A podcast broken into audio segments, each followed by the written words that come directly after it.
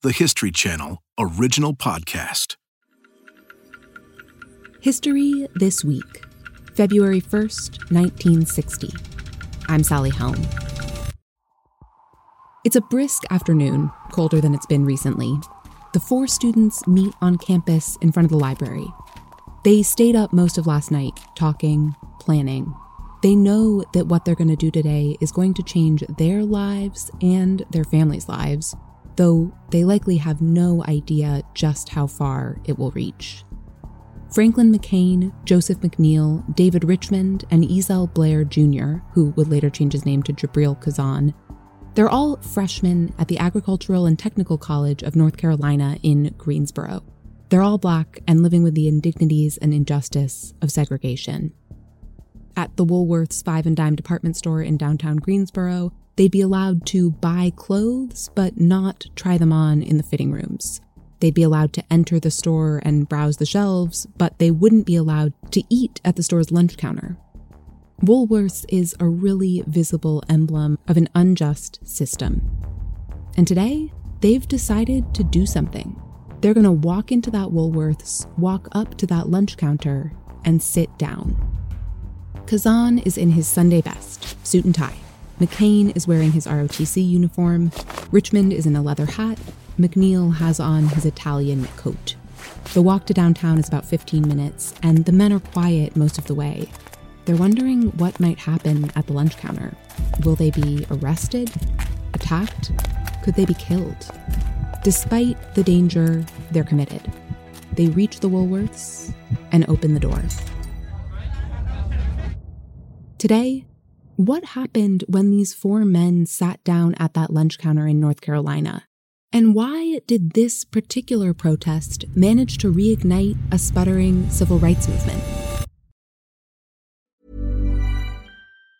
Quality sleep is essential. That's why the Sleep Number Smart Bed is designed for your ever evolving sleep needs. Need a bed that's firmer or softer on either side? Helps you sleep at a comfortable temperature? Sleep Number Smart Beds let you individualize your comfort so you sleep better together. JD Power ranks Sleep Number number 1 in customer satisfaction with mattresses purchased in-store. And now, save 50% on the Sleep Number limited edition Smart Bed for a limited time. For JD Power 2023 award information, visit jdpower.com/awards. Only at a Sleep Number store or sleepnumber.com.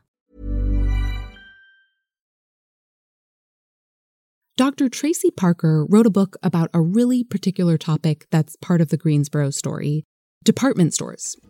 And not because she's particularly a department store fan. I'm a baby of the 80s, right? So the shopping mall was that was the thing. And so every mm-hmm. weekend I would go with my parents to the shopping mall. And they love department stores. I'm not of that generation. I consider myself of the gap generation. But when she looked into the history of department stores, she found that they've long been the site of complicated negotiations over class and race and labor rights. They became battlegrounds. And that's certainly true in the case of Woolworths and the Greensboro Four. Dr. Parker is now an associate professor of African American studies at the University of Massachusetts at Amherst. And she says when she's teaching the civil rights movement, the Greensboro sit in always feels especially relevant to her students. We're talking about a bunch of 18 year olds. There's something relatable about it, there's something about their ideology, their activism that continues to play out over the course of the Black Freedom Movement. And I should be clear when I say the Black Freedom Movement, I mean the movement that begins with abolition and is still ongoing with Black Lives Matter. And so I think there are many lessons to be learned from the Greensboro Four. The Greensboro Four were college freshmen in 1960, meaning that they grew up in the 1950s. And though the 60s would be remembered as the great era of civil rights activism and turmoil, there was a lot of that happening in the 1950s, too. In 1954, when the Greensboro Four are in middle school, the U.S. Supreme Court makes its famous Brown versus Board of Education decision, which held that separate but equal is inherently unequal, and so schools have to desegregate. In 1955, Dr. Martin Luther King Jr. helps lead the famous Montgomery bus boycott. In 1957, the Little Rock Nine integrate Arkansas's Little Rock High School, but only after the National Guard is called in to protect them.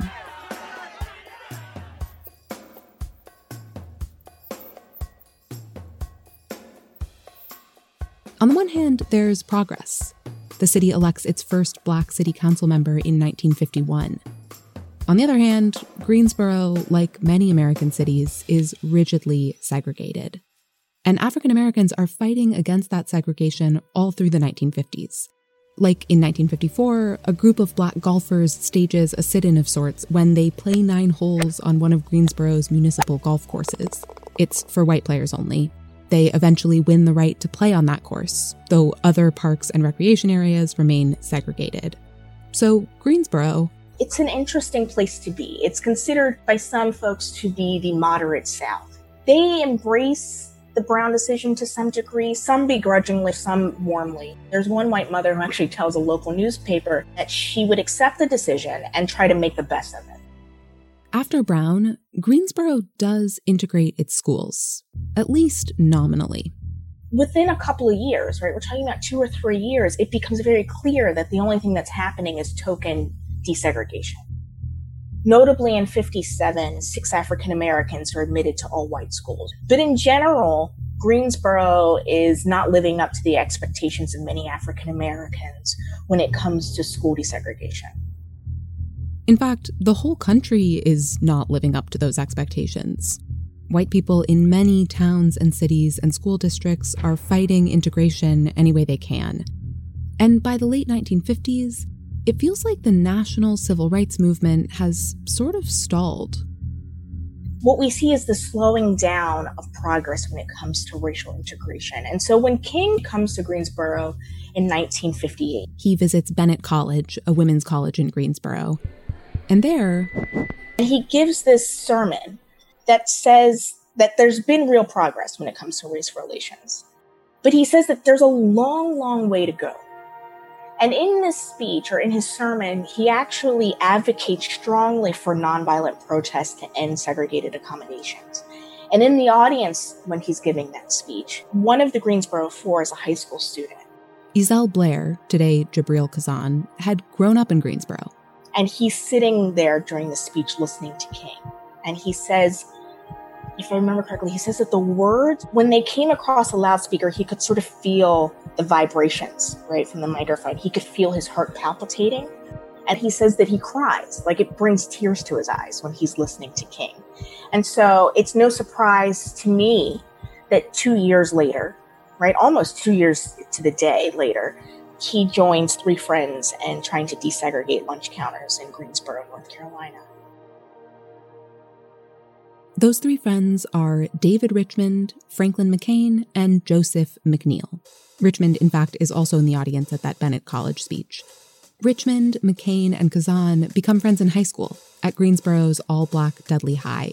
When they head off to college together at North Carolina A&T, they meet Khazan's freshman roommate, Joseph McNeil, who had just moved down from New York City. And soon, the four young men are staying up late at night, talking about politics and the civil rights movement all four of these students had been members of their college's NAACP group. They were members of other youth groups. We're talking about very conscious students who were keenly aware of the current changes flowing through the South. In January of 1960, halfway through their freshman year, something happens to McNeil that takes all of this talk and turns it into action. So he's coming back to school from Christmas break and he's taking the Greyhound bus down there's a stop in Richmond, Virginia. And while he's in Richmond, Virginia, he tries to get something to eat, but he's refused service at the eating facility in the Greyhound bus terminal. He tries to order a hamburger, and he's told that he can't. So it's that moment that when he gets back to campus, he feels like enough is enough. McNeil is angry. He talks to his friends, and the four of them decide they want to do something to protest segregation. So you would probably hear them in their dorm room, right? Planning out, meticulously planning out this protest that they execute in February. They could have chosen any number of segregated businesses for a sit in, but they very deliberately chose a department store. Department stores are one of the places where racial discrimination, racial segregation was most visible. The other being probably buses and schools.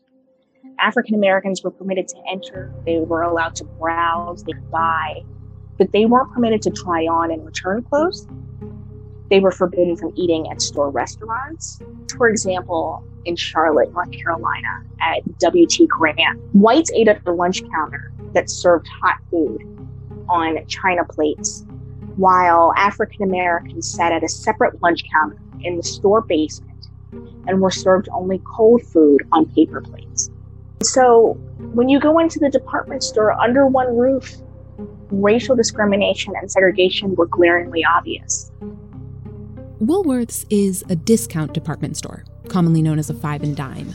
When Dr. Parker explains it to her students, she compares it to a Kmart or a Target today.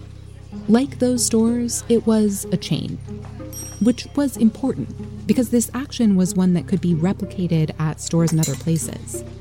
And so, the students choose the Woolworths lunch counter. That's where they're going to sit in.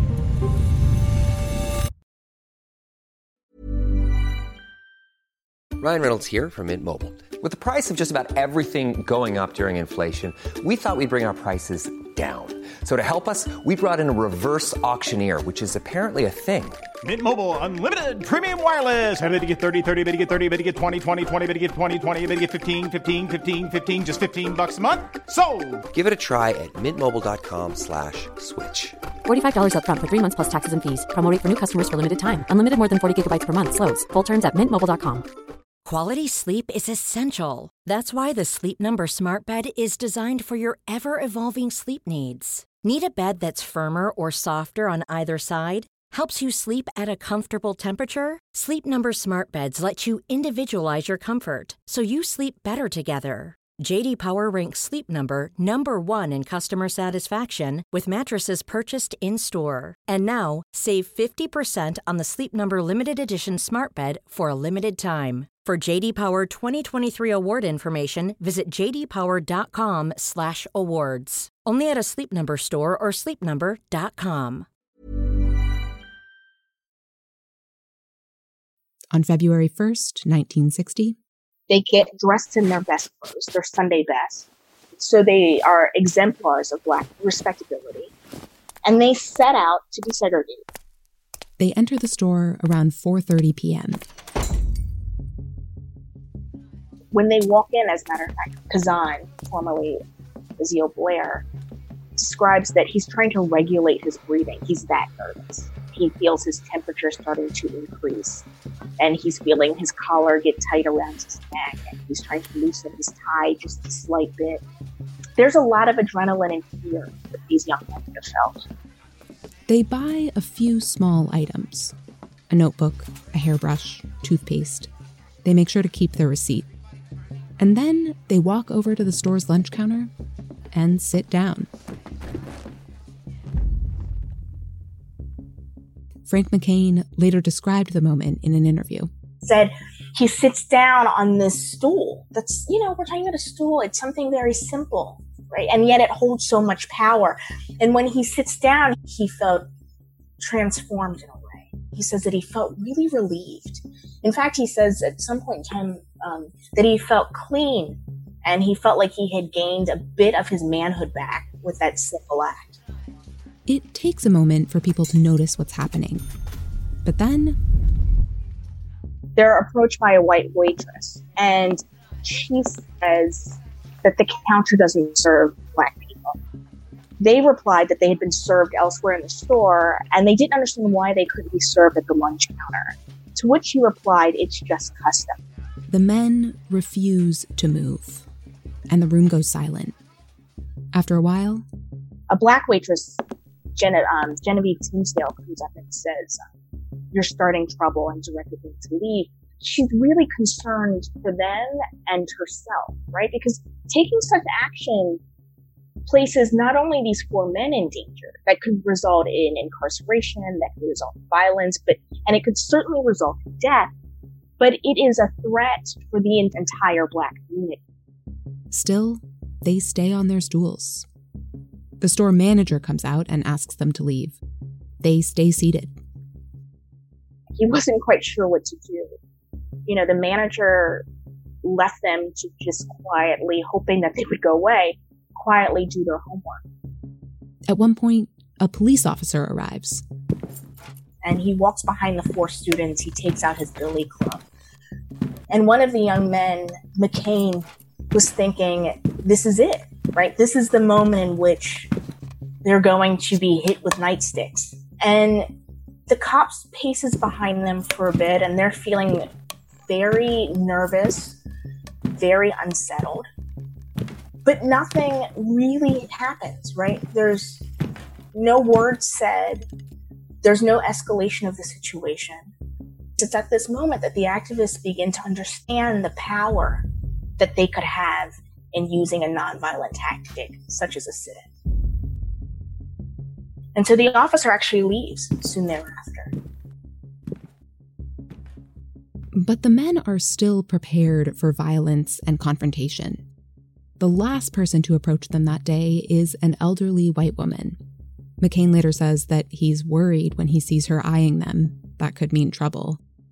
But when she finishes her coffee and donut and approaches, she said she was proud of them and she had wished that they had done this 10 years earlier. In the end, the Woolworths manager is so flummoxed by this peaceful protest that he just closes the lunch counter early. The four men exit peacefully, and they go home. Word of what they've done spreads immediately. We're talking about college students. I don't, you know, college students immediately share information as soon as they get back to the dorm. It's like a perfect place to try to build a movement. The next day, the four students return to Woolworths. And this time, roughly 20 black college students join them at the counter. The local media are there too. By the next day, there are more than 60 students at the Woolworths lunch counter. By the next day, there are 100. The place is packed. Crowds are spilling onto the street. Among these protesters are students from Bennett College, the women's college that hosted Dr. King's speech in 1958 Many of these women were integral to organizing the sit in. They were foot soldiers, they were picketers, they were marchers, they were canvassers, they coordinated carpools and provided replacement protesters. I mean, they were really an organizing vehicle. By day five, there are 1,000 people at the Woolworths in downtown Greensboro. And as more and more sit in participants gather, white crowds gather too and they make their anger known. These nonviolent students had food thrown on them, hot coffee thrown on them, they were spit on. I mean, they really were subjected to violence in ways that attempted to humiliate. The local press is reporting on all this, and the protest also gets coverage way beyond Greensboro. They drew the attention of the press and television throughout the nation.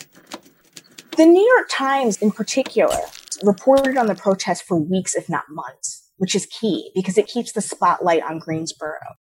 As all this is happening, other students in other cities begin staging their own sit ins. And eventually, sit ins are carried out in Richmond, Atlanta, Nashville, and more than 70 other southern towns and cities. By the end of the 1960 school year, over 1,500 Black demonstrators have been arrested for participating in sit ins across the country. The civil rights movement no longer feels like it's losing steam. You've got now hundreds, thousands of students, high school students and college students, who are now actively involved in the civil rights movement, who are trained in the principles of nonviolence resistance. And some of them decide to formalize all this activism. The Southern Christian Leadership Conference, a major civil rights organization, holds a gathering for student activists at Shaw University in April of 1960. And at that conference, Ella Baker, who had been a longtime civil rights activist, is present. And they established the Student Nonviolent Coordinating Committee. The Student Nonviolent Coordinating Committee, or SNCC, becomes a major force in the civil rights movement. SNCC is going to be essential to voter registration. They're going to be integral to the implementation, the passage of the Civil Rights Act of 1964, the Voting Rights Act of 1965. And the energy for starting SNCC really can be traced to this moment in Greensboro. But there were many protests and even sit ins that came before this. For example, civil rights giant Reverend James Lawson had been leading nonviolent protest workshops for years and had held sit ins in Nashville, Tennessee in 1959. Dr. Parker tells us there are a couple of reasons why the Greensboro sit ins in particular took off. One has to do with the students themselves, their age, and their life experience. In 1955, 14 year old Emmett Till had been murdered by white supremacists in Mississippi. So these four students would have been, you know, had they been same place, same time, they would have been classmates of Emmett Till. For that generation, Emmett Till would be like Trayvon Martin for my students.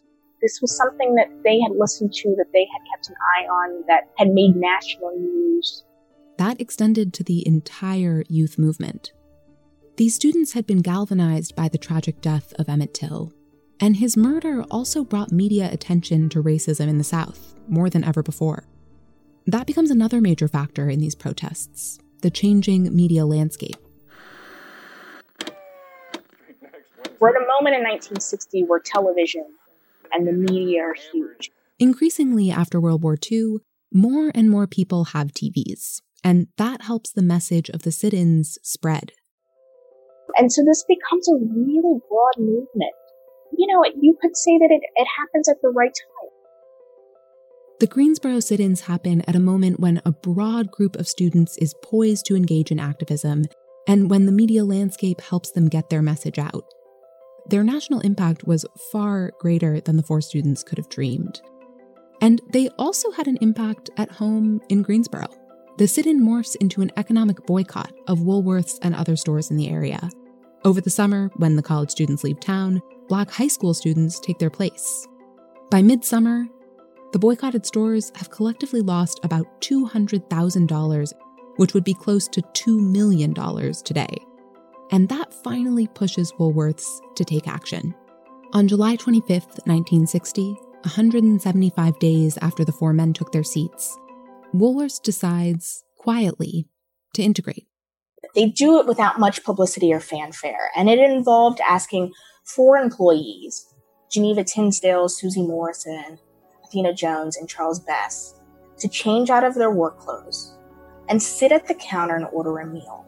The success of these protests in Greensboro and across the country, it can reframe the way we think about the civil rights movement. We tend to focus on a few big name leaders and talk about the way that they drove change. But Greensboro, this protest that revived the movement as a whole, it didn't happen because of a few major national leaders. It happened when four friends, college kids, had had enough and decided to do something. Thanks for listening to History This Week. For more moments throughout history that are also worth watching, check your local TV listings to find out what's on History today. This episode was produced by McKamey Lynn. History This Week is also produced by Julie Magruder, Ben Dickstein, and me, Sally Helm.